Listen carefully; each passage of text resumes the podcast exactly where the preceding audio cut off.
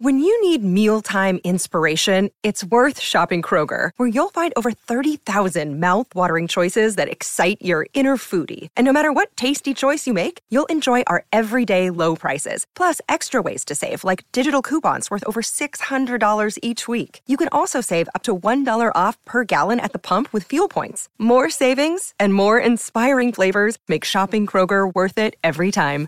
Kroger, fresh for everyone. Fuel restrictions apply. Another day is here, and you're ready for it. What to wear? Check. Breakfast, lunch, and dinner? Check. Planning for what's next and how to save for it? That's where Bank of America can help. For your financial to-dos, Bank of America has experts ready to help get you closer to your goals. Get started at one of our local financial centers or 24-7 in our mobile banking app. Find a location near you at bankofamerica.com slash talk to us. What would you like the power to do? Mobile banking requires downloading the app and is only available for select devices. Message and data rates may apply. Bank of America and a member FDIC.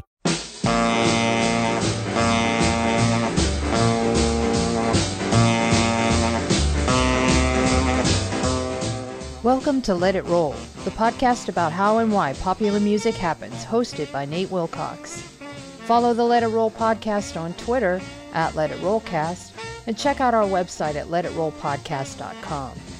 Let It Roll is a Pantheon podcast, and you can listen to all the other great Pantheon podcasts at www.pantheonpodcasts.com. Today, Ed Ward and Nate talk about the bloating of the music business in the early 70s and the feeling that everyone was waiting on something to happen. Pop in those earbuds and enjoy.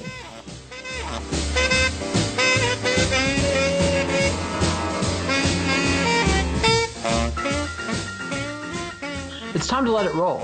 I'm your host, Nate Wilcox, and I'm very happy to be welcoming back Ed Ward for the final chapter of our discussion series on the history of rock and roll, Volume 2, 1964 to 1977, the Beatles, the Stones, and the rise of classic rock. Ed, welcome back. Ah, glad to be here. And so you titled Chapter 8, Waiting for the Renaissance, and it's got a picture of the New York Dolls in the chapter header. And you credit this quote or you attribute it to Lester Bangs. What's he talking about? Well, you know, Lester at this point was uh, living in Detroit and working for Creem magazine, and Creem was the snotty teenage upstart to Rolling Stone's grand old man. And um, Lester believed that a lot of a lot of what was being hyped by the establishment was not really rock and roll. It wasn't really useful. It was it was just product, and um, a lot of people agreed with him, which is one reason Creem was was such a uh, successful magazine at the time. But the the idea that this wasn't rock and roll, this plodding, you know, lyric oriented, um, slowed down music was was not what we had gotten what we had, had planned for as teenagers, you know, grew up. We wanted either to to have some complexity true to our um, to our pop music, but really a rethink was necessary, and that's what Lester was talking about. It was the idea that things were reaching a lot of different kinds of dead ends, and it was time to shake it up a little bit. And let's talk a little bit more about the music, the business of music journalism. And you, you summed it up basically. We've got Rolling Stone out of San Francisco, which is a big tabloid size magazine that is very ensconced with the new rock and roll establishment. And by 74, 75, this is a big establishment. They are selling gazillions of records, concerts. There's stadium tours now. Bands like Crosby, Stills, Nash and Young, and Led Zeppelin, even ZZ Top, are packing stadiums. The Beatles' old attendance records are being shattered all the time, and this is big, big money. FM radio is on top. Uh, rock and roll is getting on TV, and we'll talk about that in a minute. But I think it's important to emphasize for people in 2020 when magazines are at best an afterthought how important magazines were in the 70s and creem is a slick smaller magazine that i can remember seeing you know at 7-elevens and gas stations and it owned the field. There was really nobody else talking about hard rock and roll at the time. Well and there was no social media then. I mean nowadays if you're if you've got an enthusiasm you can post it on twitter and facebook and instagram and everything. There really was a feeling that people needed to be in touch with each other. And so a magazine was the cheap and dirty way to do that. Um, and that's why there were so many rock magazines. It wasn't just Creem and Rolling Stone. There was um, many, many titles that have been thankfully forgotten, like Zoo World. Who would name a rock magazine Zoo World? Somebody did. Yes, somebody and, did. Uh, there, there was Circus Magazine, which was weird sort of semi teeny bop magazine, and um, yeah, that's a good correction because I remember Circus and it was like a slightly dumber version of Creem, but I frequently, I at the time thought they were published by the same people the way that my pro wrestling magazines had two different versions that came out in alternating weeks. And it was only later when i got older that i realized there was an enormous gulf between what was going on at creem and what circus was doing. Well and it's also the difference between new york and detroit. Yes. You know the, the detroiters were inordinately proud of their rock scene up there, and, and they felt they were contributing something to the national conversation, which they were. Yes, and that's that's a scene that we talked about in previous episodes that really, I don't know, you could say it started with the MC5 at the Grande Ballroom, but that definitely brought it to a head, but then produced a series of acts, Ted Nugent's Amboy Dukes, Alice Cooper, although he came from California, Arizona, he broke big in the Midwest. Grand Funk Railroad broke big in the Midwest. They had established a really sort of meat and potatoes rock and roll style and were making an impact. But I'm glad you brought up New York because two of the most important acts of this period are coming out of New York coming from kind of similar places, surprisingly, in retrospect, but headed for very, very different destinations. I'm talking about Kiss and the New York Dolls. Right. They were, well, see, having a rock scene in New York was something of a an innovation. New York had not had a good live music scene because of the cabaret laws you had to have a cabaret card in order to um, appear in a place that served alcohol.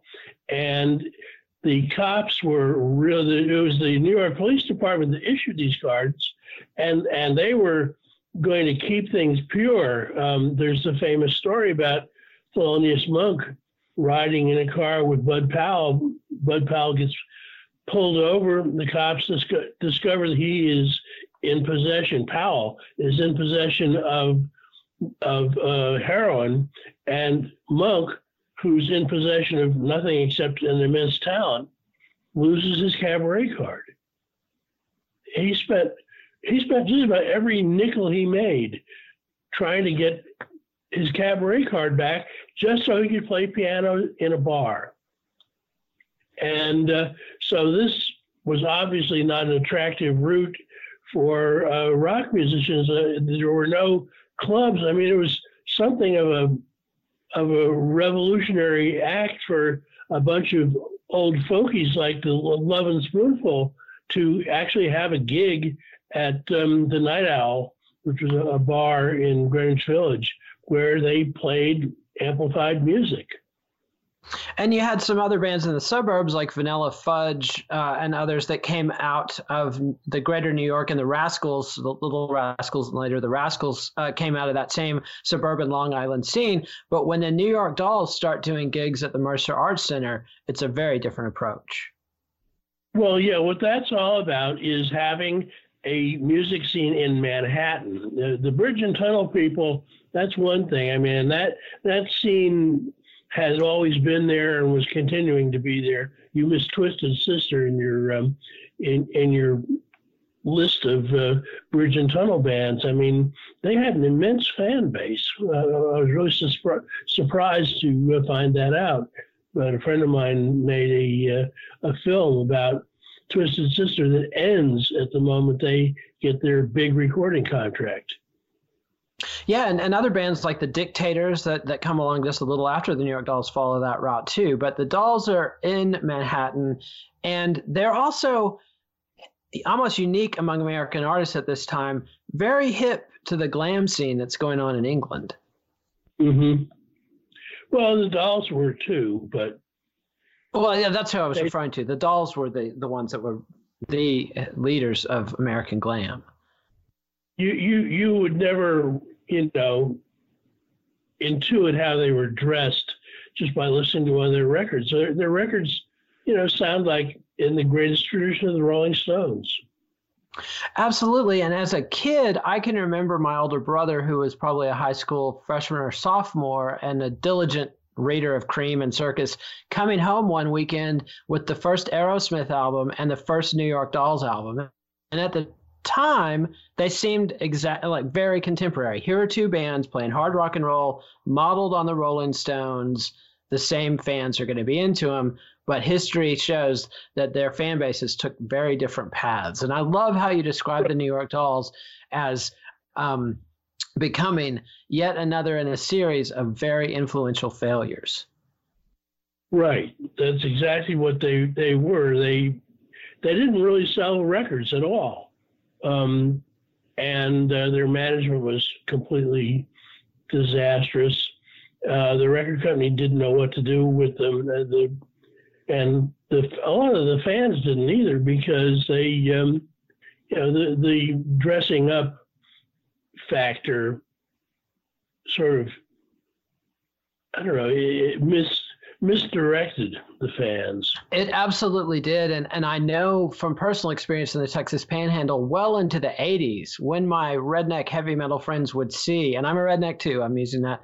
Uh, you know, I'm, I'm entitled to that slur, but they would see that album cover and totally reject the New York Dolls, even if they were slightly maybe open to some hard rock sounding punk. But just a couple years later, Poison comes along and is openly dressing in drag, and they're buying those cassettes by the million. Right. Well, it that was, was because they, they learned, the industry learned how to market maybe a little better, and also because of video, but that's another Yes, and, and we should mention that the New York Dolls' heroin problems were also a big a detriment to their career. But let's hear a little bit of the New York Dolls. This is Jet Boy off their first album.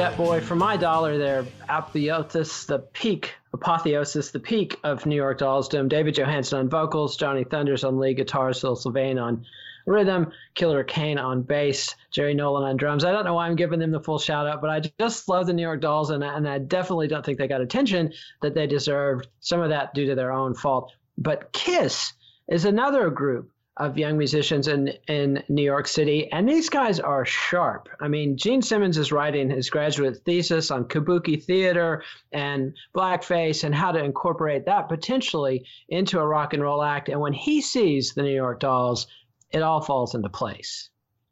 Right. And, and the Dolls had um, even auditioned Peter Criss, the, um, the, the Kiss's drummer, uh, and rejected him when they needed to uh, replace their original drummer. Um, but Kiss, I don't know, Kiss, Kiss was smart in that they didn't promote themselves as a New York phenomenon. I mean, the very name of the New York Dolls tells you exactly who they were, who they thought they were. They were from New York. But Kiss had their eyes on a bigger prize, I think. And um, although they weren't particularly skilled as musicians, they were um, they had something that uh, attracted vast quantities of people. Yeah. And they had a record company that knew how to promote, promote that. And that was Casablanca, which is making big money in disco, but took time out to invest in Kiss. And it was a haul. The first three albums came out to very little attention. And my older brother, the rock and roll snob, was into Kiss until they got popular with Kiss Alive and, and just blew the doors off. And that's when me and my third grade friends became devoted members of the Kiss Army. I mean, any Gen Xer male of that era is overwhelmingly likely to have a passionate fondness for Kiss from their childhood. Right, and but see, Kiss was um, they were really slandered by the rock press. You know, Rolling Stone wouldn't give them the time of day, and that's that's what Creem picked up on was and Circus was that these were I don't know they were dolls. You know, they they they were funny looking things you could you could really relate to as as um, as an act as opposed to just a bunch of guys in you know flannel shirts and jeans staring at their shoes and and moaning about how miserable they were. Absolutely and they sold millions but you summarize sort of the state of the industry in 75 and you talk about the way that even though sure there are hits, there are hit singles and hit albums, and they're selling a lot of records, there's no real dominant sound in this period. The the number one albums don't stay at the top as long as they had in 73, 74, definitely not as long as they did in 1970. And same with the singles. There's just a sort of malaise on the scene. Right, and that's what Lester intuited that, that if anything shook that up, that it would it would rule. It would just completely take over. And he wasn't quite correct, but it was it was a good insight. Yes, there's definitely something coming just around the corner, and while it won't take over, it's definitely going to make its mark. But let's talk about a couple of pieces of unfinished business from the last episode that I wanted to get to and didn't.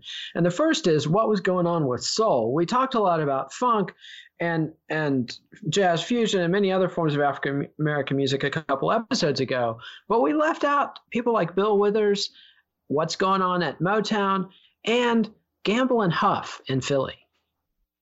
Right, Gamble and Huff have had a long history of, you know, doing record production and and helping out Philadelphia bands, and finally they um, they joined together as a business partnership and got themselves a, a, label.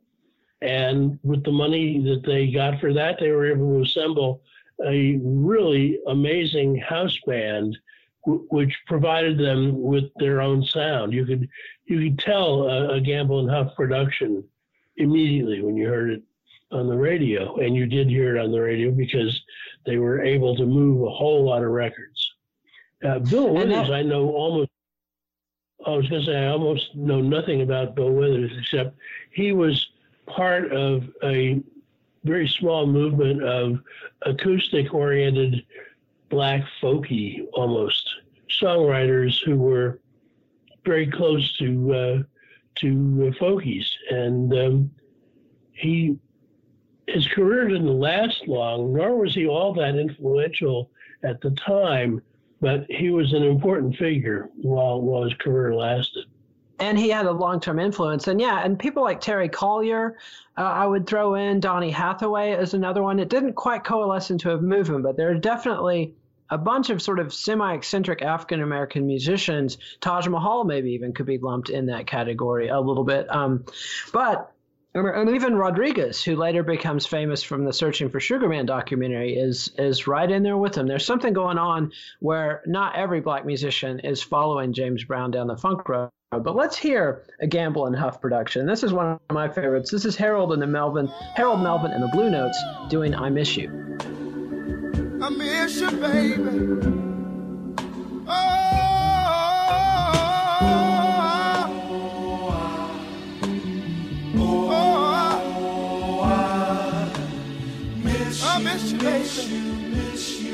I swear I do. Miss you.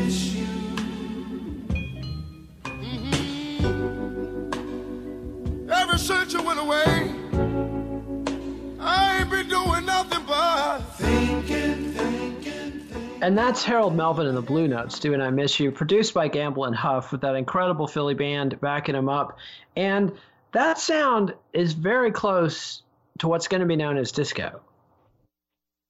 Well, yeah. There's elements I mean, in common. the, it's laying the, the- groundwork. the the the rhythm section is um, is one that will be copied a lot by um, the more I don't know mechanical disco records. Um, what was different was that they were there was an actual band playing there, and, and um, they weren't going for a disco hit. They were going for a hit wherever it came from. And and they were able to penetrate AM radio. I can remember hearing a number of Gamble and Huff productions on AM radio when my sister was tuning in to hear Jim Croce or whatever she was into at the time, and that was pretty distinct at the time. Not a lot of black artists were breaking through. Right, it's true. They they um, they had a, a, a new formula. You know, they studied how Motown had become successful and applied it to their own work without being imitative. and and broke through big. Meanwhile, another mainstay of African American rhythm and blues over the past decade or so, Stack Records, Stax Records, is in its death throes. Yeah, well, that that was bad, bad financial management, and um, I don't know, basically getting screwed by the establishment. Um, Stax also had had more or less lost their identity when they, um, after after Otis Redding's death, they they turned away from using Booker T and the MGs as their core to their studio band, and as a result, they more or less turned their back on on the rougher gospel blues oriented stuff that had had made them famous. So they they lost their identity, although they continued to sell records for a while.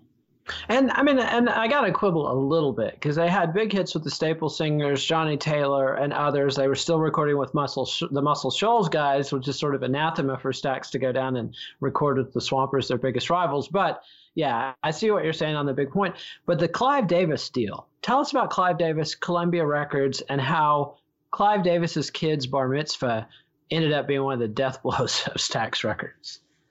Yeah, Clive Davis was a, a hotshot young lawyer who managed to claw his way up to uh, becoming the head of CBS, you know, uh, CBS Records, CBS Music, and um, he um, he definitely put his his fingerprint on what they were signing, and he was also looking for deals where you know you could get a label and uh, use it as a profit center. And Stax was definitely potentially that, as was you know Philly International, Philadelphia International, Gamble and Huff's operation. So he wound up getting all of those, which was a, a real boon for um, Columbia because Columbia had never been uh, a major force in black music before. Columbia and Warner Brothers were were as white and and um, you know as corporate as could be,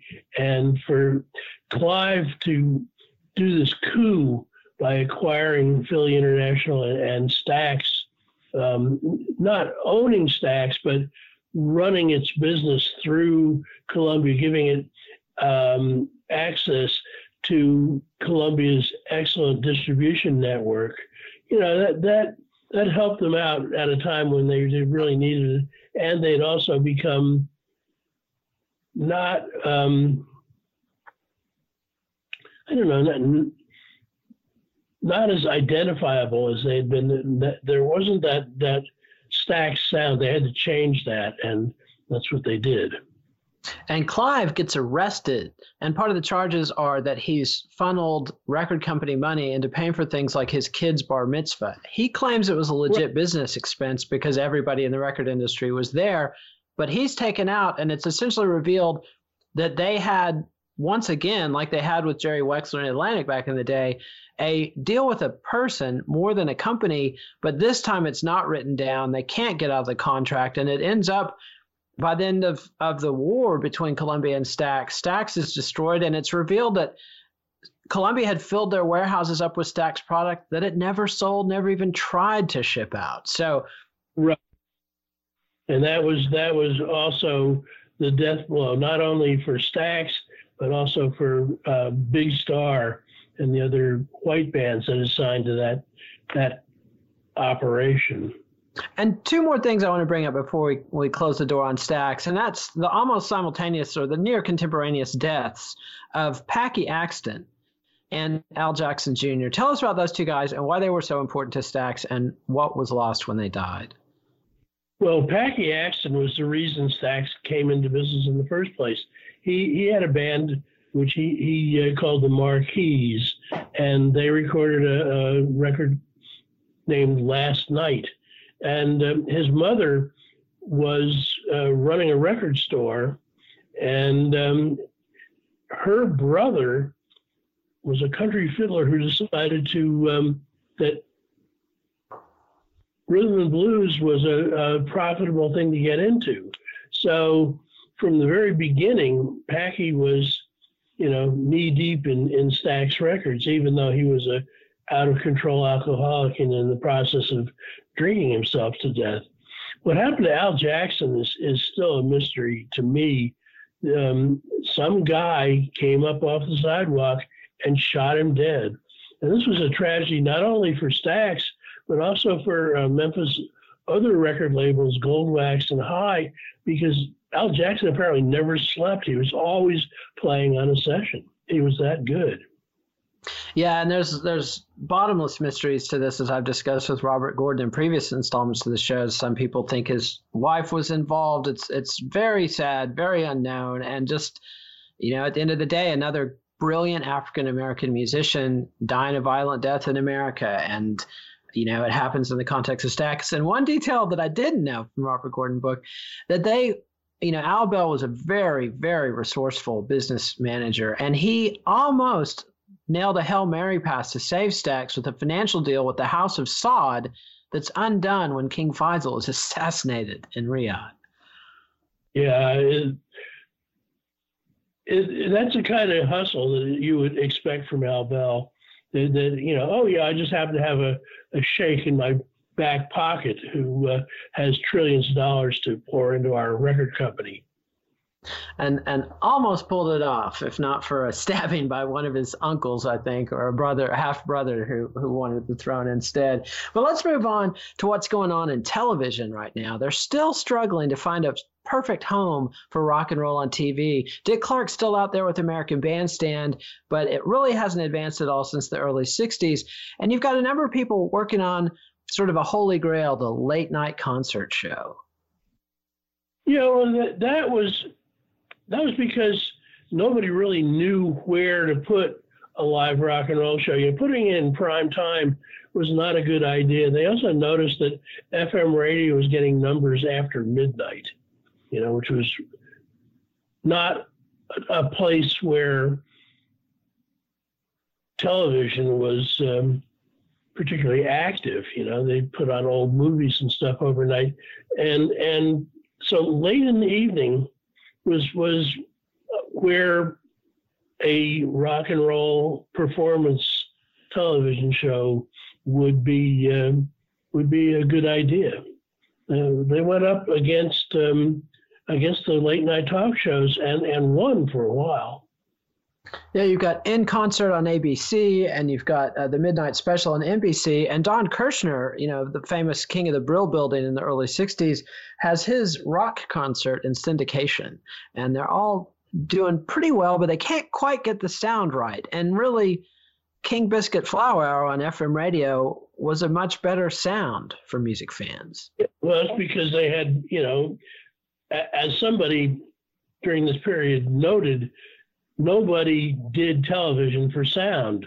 There was just no way to do it. The speakers in your best television sets were tiny little things. You know, that they weren't made for music. But um, and, and, some people went to the simulcast model where you tune in your um, your FM radio and then just turn down the sign the sound on your television set, and then you'd have, you know, the the picture and stereo. But it took two machines to do it. So they were just getting getting it figured out. And at the same time, record companies are starting to begin what's going to be a 30 year war that in some ways they ultimately lose. But record companies are very concerned with home taping. Right. Home taping is killing music and it's illegal. Neither of those statements true, but that was the ad that the RIAA put in music magazines and, and in trade magazines and even billboards. It, it, was ridiculous. Nobody believed it. You know, it was like being told that marijuana leads you to heroin. You know, but enough people had tried it that they knew it wasn't true. And also, the RIAA suppressed their own report that people who taped the most music bought the most music, which was and, contrary to their narrative. Yeah, and they're going to have uh, repeated rounds of this uh, throughout. But the, in the 70s, it's home taping that's killing the music. Meanwhile, we've already talked a little bit about some heroin casualties. Uh, Billy Murcia, the original drummer of the New York Dolls, was one. I Also killed uh, Robbie McIntosh, the drummer from the brilliant white Scots funk band, the Average White Band. But there's another drug on the scene cocaine. What's it doing to the record industry? Oh, it's, it was weird. The, the word on the street was that cocaine was expensive, but it was not addictive, which was a total lie. And what it's doing is encouraging people to um, to use it because they weren't going to get hooked, right?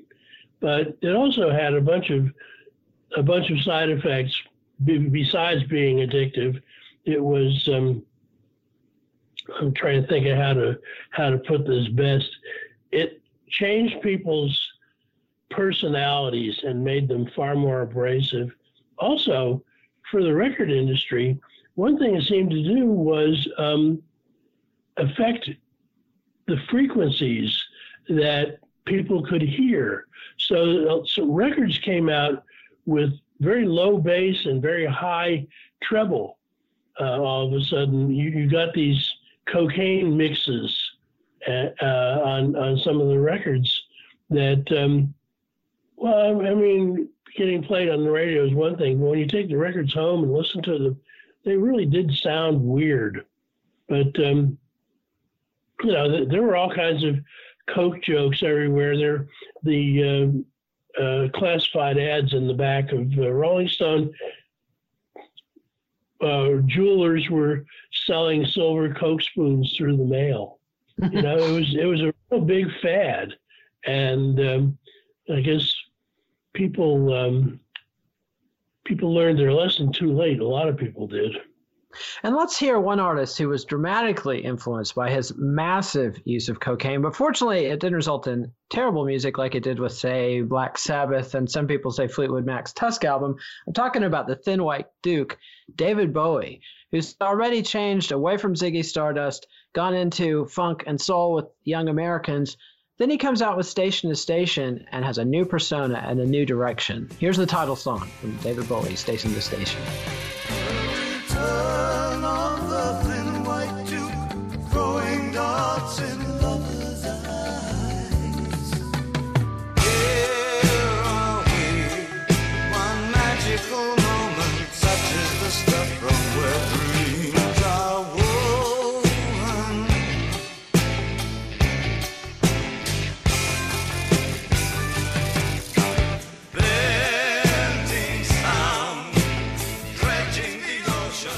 And that was David Bowie's Station to Station, which is a reasonably commercially successful album. We talked in the last episode about how he had blown up enormously in England with Ziggy Stardust and then had some difficulty selling himself in the States.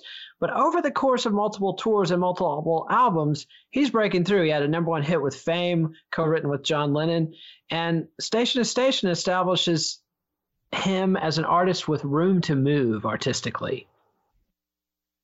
Yeah, he he was, um, but it was also affecting his his personality. He um, he had this flirtation with fascism and and Nazi imagery and, and stuff like that. It wasn't until he sort of settled down from that that uh, he became more popular in the United States. He was, yeah, you know, he was too addict for a while.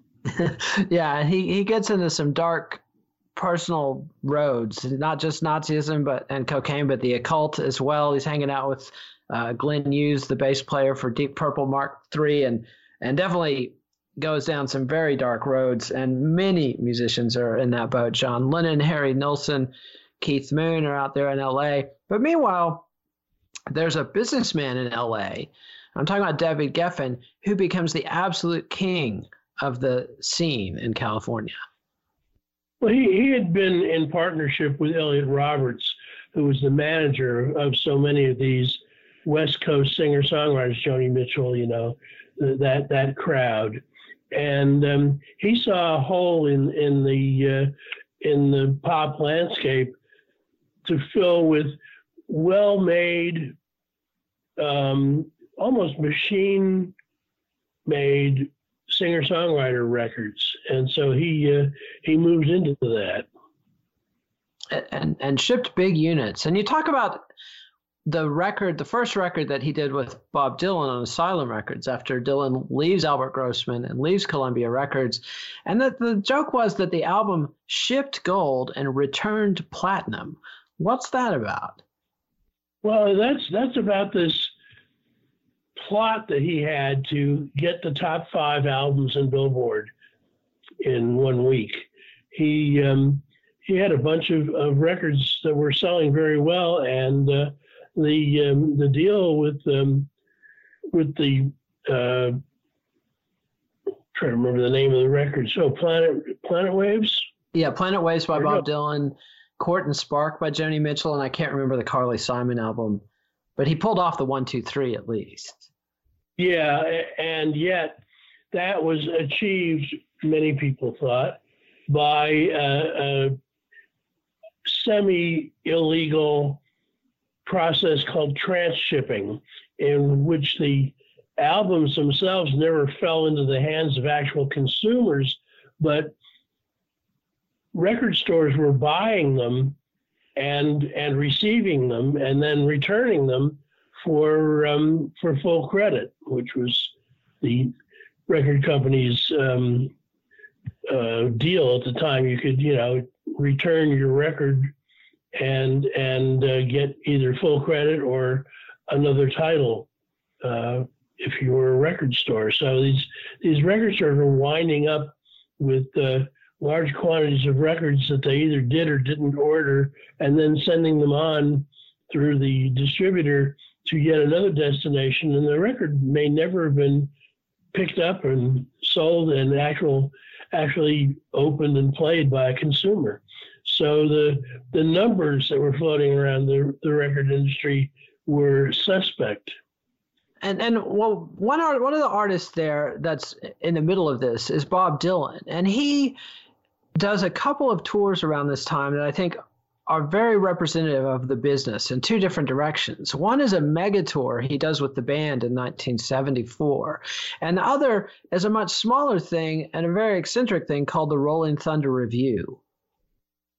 Right, that was uh, his idea. He, this was the point in his career when Bob Dylan decided he was also going to make films, and so um, Rolling Thunder, which was a bunch of oh, his, his friends basically, and hangers on, and, and a, a, central band, toured the um, toured the country and uh, filmed their adventures on the road in hopes that it would turn into a film. And I don't think it actually did, but um, well, it did a again, couple years ago, I think, or just last year maybe. But recently they put it together. But you know, he he had these ideas that what he was doing was worth making a film out of. So he um, he did, and and um, it it shone the spotlight on some of his old friends like Ramblin' Jack Elliott and um, new talent like um, Ronee Blakley. She was in in uh, Robert Altman's horrible film Nashville. But she actually did have talent. I mean, she could play and, and write songs, and so she she was on the, the Rolling Thunder tour. Allen Ginsberg was on the Rolling Thunder tour. Um, it was it was a strange little thing, and and uh, I think it mostly fell apart. But it was it was what Dylan was doing that at that point, and the fans were always interested. And it was a big contrast with the stadium tour where he's doing gigs to 15 20,000 people with the band just the year before talk about the band and their sort of career arc. I mean, that 74 tour is kind of a comeback for both Dylan and the band. And the band had been huge in 68, 69 and and had sort of petered out in a way over the years. How did they put a cherry on top at the end of it all? Well, Robbie Robertson, who was the uh, the band's guitar player, decided that it was time to break up the band. They they um, had done what they were going to do, and there were drug problems within the band. So um, he decided they would they would retire publicly by by doing a big um, concert at Winterland in San Francisco and showcase some of the acts they'd worked with. Of course, everybody wondered whether Bob Dylan would be one of them. It was a handy way of of packing the joint. Um, Bill Graham, who owned the uh, Winterland, he uh, decided that he would do this on Thanksgiving and provide Thanksgiving dinner for people willing to pay a large amount of money to uh, come to the event and uh, sit down. This is an era when a lot of the, particularly on the West Coast, a, a lot of the promoters had this idea of dressing up rock fans in tuxedos. I mean, there was a dress code for the for the um, the last waltz. I remember. I I was not privileged to eat dinner and sit on the floor. I had to sit in bleachers where they had cleaned it by hosing it off, and the seats were still wet. But um, you know, there was this this class system coming. Boz Scaggs was a, a real um, a real pioneer of this. He he um, held concerts where there was a dress code to go to a theater in Oakland and watch him and his band perform. You know, it, it was it was ridiculous. I I was supposed to go and and uh, they sent a, a limousine, and and since I failed the dress code, I didn't go to the show, but I wasn't heartbroken. I'm glad you survived that. And meanwhile, there's a phenomenon of old lang syne and something old, something new going on that that the rock family tree becomes a phenomenon where the artist Peter Frame makes a career basically of drawing elaborate family trees of which rock bands are connected to what rock bands.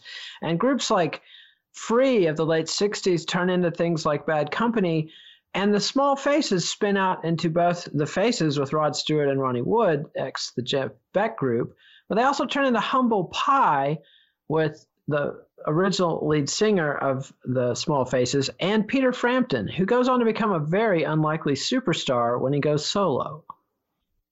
Yeah, he um, Frampton is, is odd. He he had his own band, The Herd, but all this recombinant DNA of rock bands during this period, um, he wound up with Humble Pie for a moment. I mean, Humble Pie was not exactly your most stable collection of guys.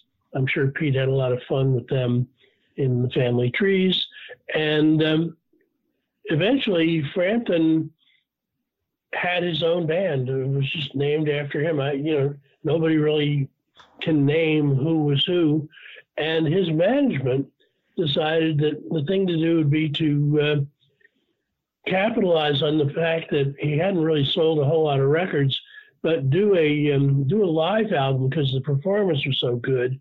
Uh, and so he did a, a, live recording once again at uh, at Winterland, and um, Graham was obligated to have him on for I think two weekends, and he kept shifting opening acts to get people into the house. I remember I, I went to a couple of those performances, and and he really was not. Nobody was looking forward to the headliner, who was Peter Frampton.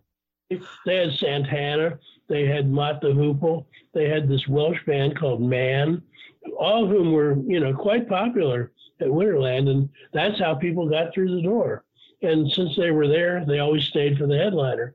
But I, I believe that uh, most of the applause on Frampton Comes Alive was um, was dubbed in. Didn't keep it from becoming the best-selling album of of the time, though. It was um, it was a massive hit. And let's hear Peter Frampton on the Midnight Special. This isn't from the live album, but this Frampton Frampton Frampton Comes Alive, which sold a gazillion copies, but appearing live on the Midnight Special is integral to the promotion. This is Do You Feel Like I Do?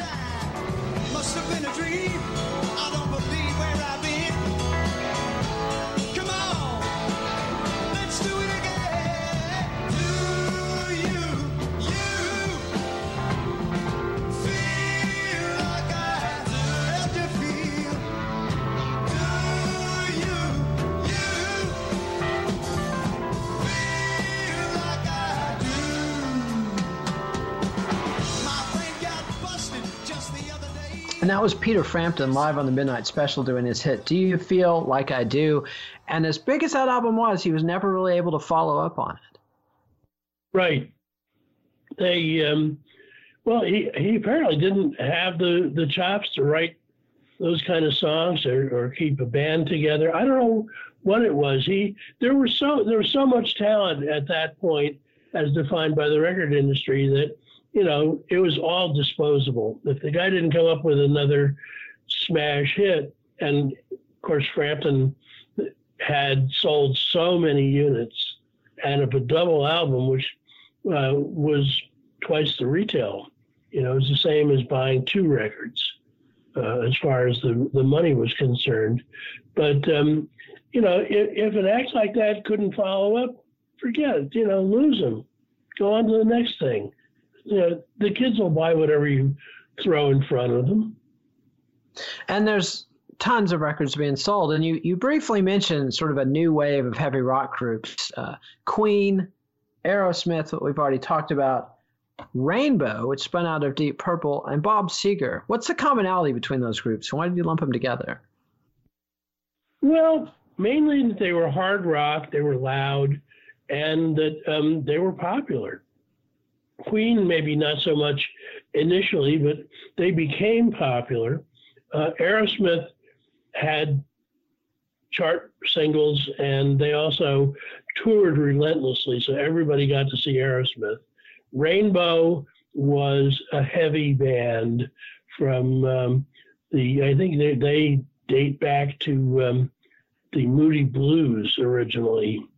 Um, mm, and some of them do. I mean, Ritchie Blackmore came out of Deep Purple, and Ronnie James Purple. Dio had his own band called Elf, um, but was otherwise unknown and a very old.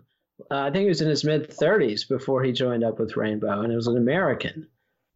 Dio uh, was uh, releasing singles in the 50s. He was a lot older than anybody knew he was.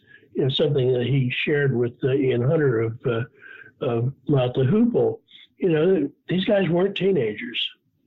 And and yet he's got a totally eccentric style, hip deep in swords and sorcery and, and all kinds of nonsense. And again, an artist that Gen Xers just love, although the baby boomer critics at the time hated this stuff. Like Queen in particular uh, was just loathed by the critical establishment at the time. I mean, what's that all about? Like, because keep in mind, to millennials, to Gen Xers and millennials, Queen is on this absolute pedestal of all time greats. I know that might be weird to you, but that's the fact. What is it about yeah, them that the boomers hated so much? Or some well, boomers?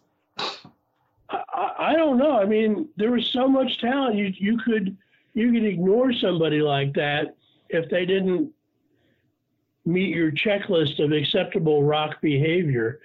And um, you know, I mean, it was pretty evident to a lot of people that Freddie Mercury was gay, and um, also their um, their songwriting wasn't very pop, although I, you know, it's, it's heaven knows what they were trying to accomplish. They would sound different every single, and um, then they came out with this thing called Bohemian Rhapsody, which I never got that at all. I never could see that had any structure, you know. So I guess a lot of people that was cool, you know. It, it was they were loud and uh, they were flamboyant and they toured a lot.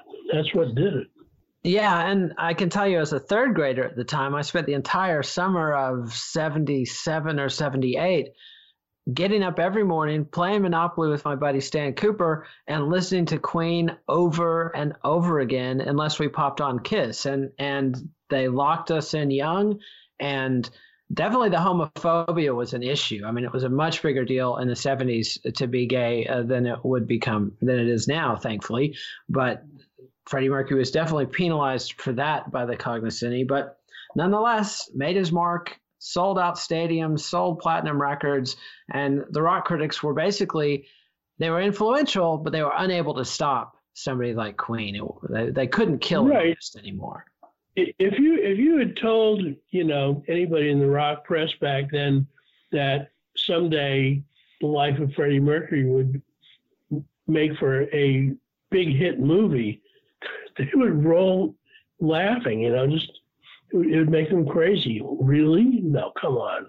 no, I'm from the future. Believe me, this this is true. yeah, I mean, it's just a, and it's a very weird thing. I mean, Queen is a melange of like faux classical influences, choir boy singing, an obsession with the Beatles overdubbing studio techniques. I think in some ways they are the true heirs to the Beatles, along with Electric Light Orchestra, uh, in the way they structured their music in the studio. And yet the overall package just seemed very alien and threatening to to the boomer critical establishment. And there's one other guy at the time that you work in there who has some left field hits and goes on to form to amass an immensely huge cult. And I'm talking about Jimmy Buffett. Wrap this up by telling us what the heck was the deal with Jimmy Buffett? Well, J- Jimmy Buffett in- initially appeared on the scene as country rock, and he wrote really catchy songs. So he was considered to be, you know, a country rocker with a a weird um, overlay. Well, he had a, an image that was very well crafted. It was this beach bum in, in south of Florida. And, you know, that was an aspirational thing, just like living in Laurel Canyon was. I mean, Buffett knew what he was doing. And uh, the fact that he blew up to the extent that he did maybe couldn't have been foreseen, but uh, he was very definitely, he was a favorite. I, I had a couple of his albums myself. I mean, he was he was fun to listen to. He was a, a country rocker uh, in in the way that um, a lot of the other country rockers were were maybe too country, too um, I don't know, too too close to the horror that was Nashville.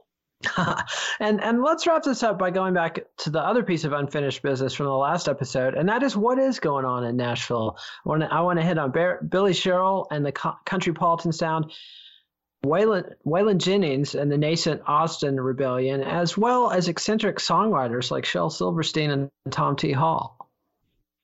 Yeah, well, see, the thing is that Nashville controlled country music and yet country music was a nationwide phenomenon. So um, these these odd songwriters were. I mean, you didn't have to look at them. You didn't have to know that you know Shel Silverstein was this weirdo who wrote children's books and lived on a houseboat.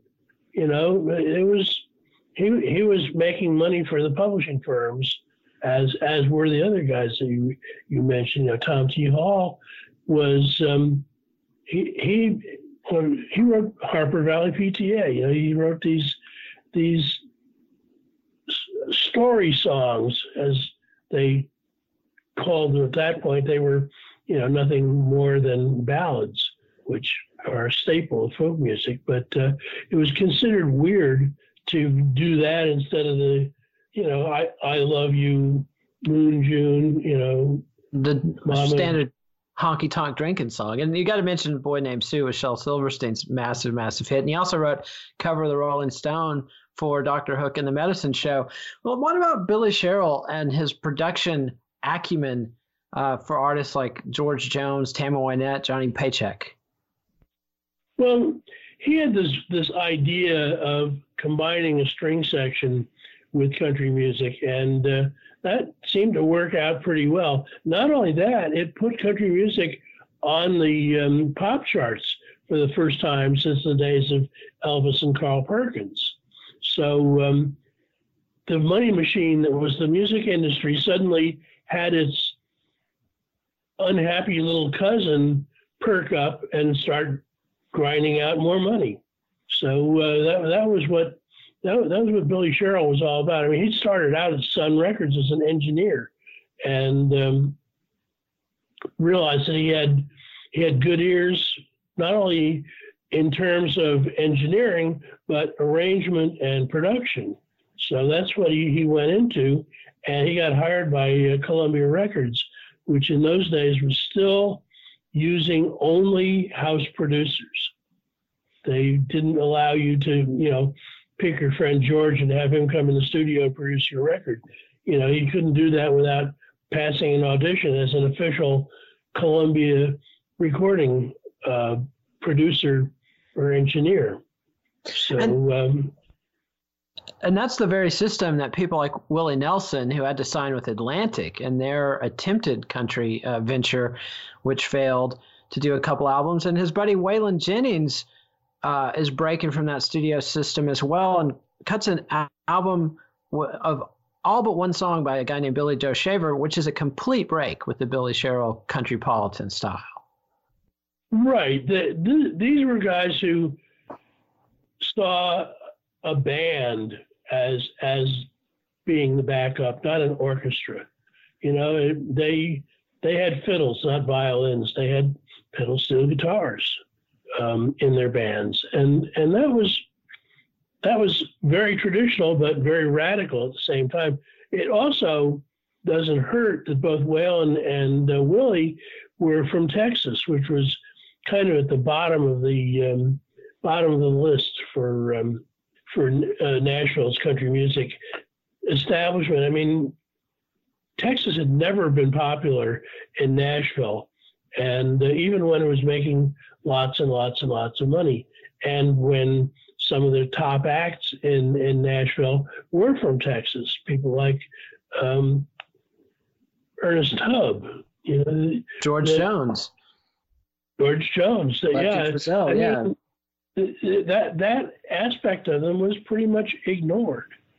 Um, that they were expected to conform to the Nashville way of doing things, and when when Sherrill had his revolution was both acceptable to the suits in Nashville and to the public. No, that that was a formula that was going to make a lot of money. So he discovered a young woman named Pugh Wynette, uh, or sorry, Wynette Pugh, that was her name.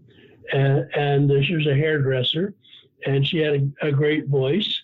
And so he started developing her as an act who could exist in this, what became known as countrypolitan sound. But the idea soon escaped um, Columbia and Columbia Nashville, and it was found on uh, records by RCA, which was another huge presence in Nashville, and also from other maverick uh, people like Kenny Rogers, who had been a, a folkie in, in Houston and had been sort of put out a psychedelic pop classic in the late 60s checking out my with the first edition just checked in to check out the condition my condition was in i think immortalized Yeah. in the big lebowski like what, what condition my condition was in. You know, he, he was from a musical family. His brother had a record label where the 13th floor elevator, elevators recorded. Um, and he, he had been mooching around Nashville trying to make it, and uh, finally decided to um, do a countrypolitan approach, and uh, that catapulted him to stardom. And that pretty much wraps us up and and almost finishes up the book, The History of Rock and Roll Volume 2. But Ed, I want you to come back and we'll talk about the epilogue you tacked on, which is the death of Elvis. And that's the reason the book is titled 1964 to 1977, even though, as we've discussed, 1974 might be better. But Ed, look forward to having you back on to discuss one of the darkest days in rock and roll history, the death of Elvis Presley.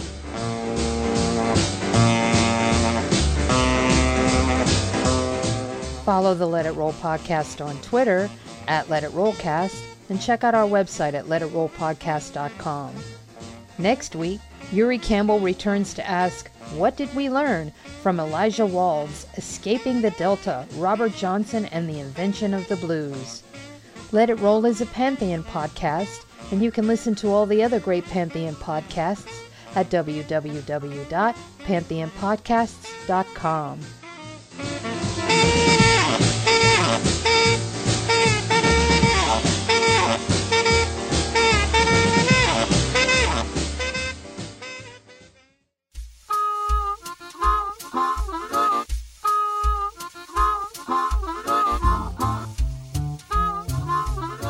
The History of Rock and Roll, Volume 2, 1964 to 1977, The Beatles, The Stones, and the Rise of Classic Rock is published by Flatiron Books. Please support our show by ordering via the Amazon referral link on our website, letitrollpodcast.com.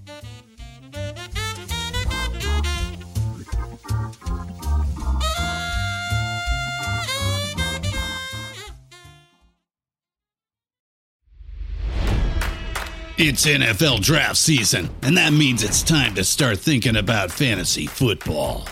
FantasyPoints.com features industry leading experts and prognosticators using proprietary hand charted data to help you score more fantasy points. FantasyPoints.com is the place to go for whatever kind of fantasy football you play. Whether you play fantasy football, daily fantasy sports, or do a little bit of everything, Fantasy Points has the meticulously researched content to guide you to victory.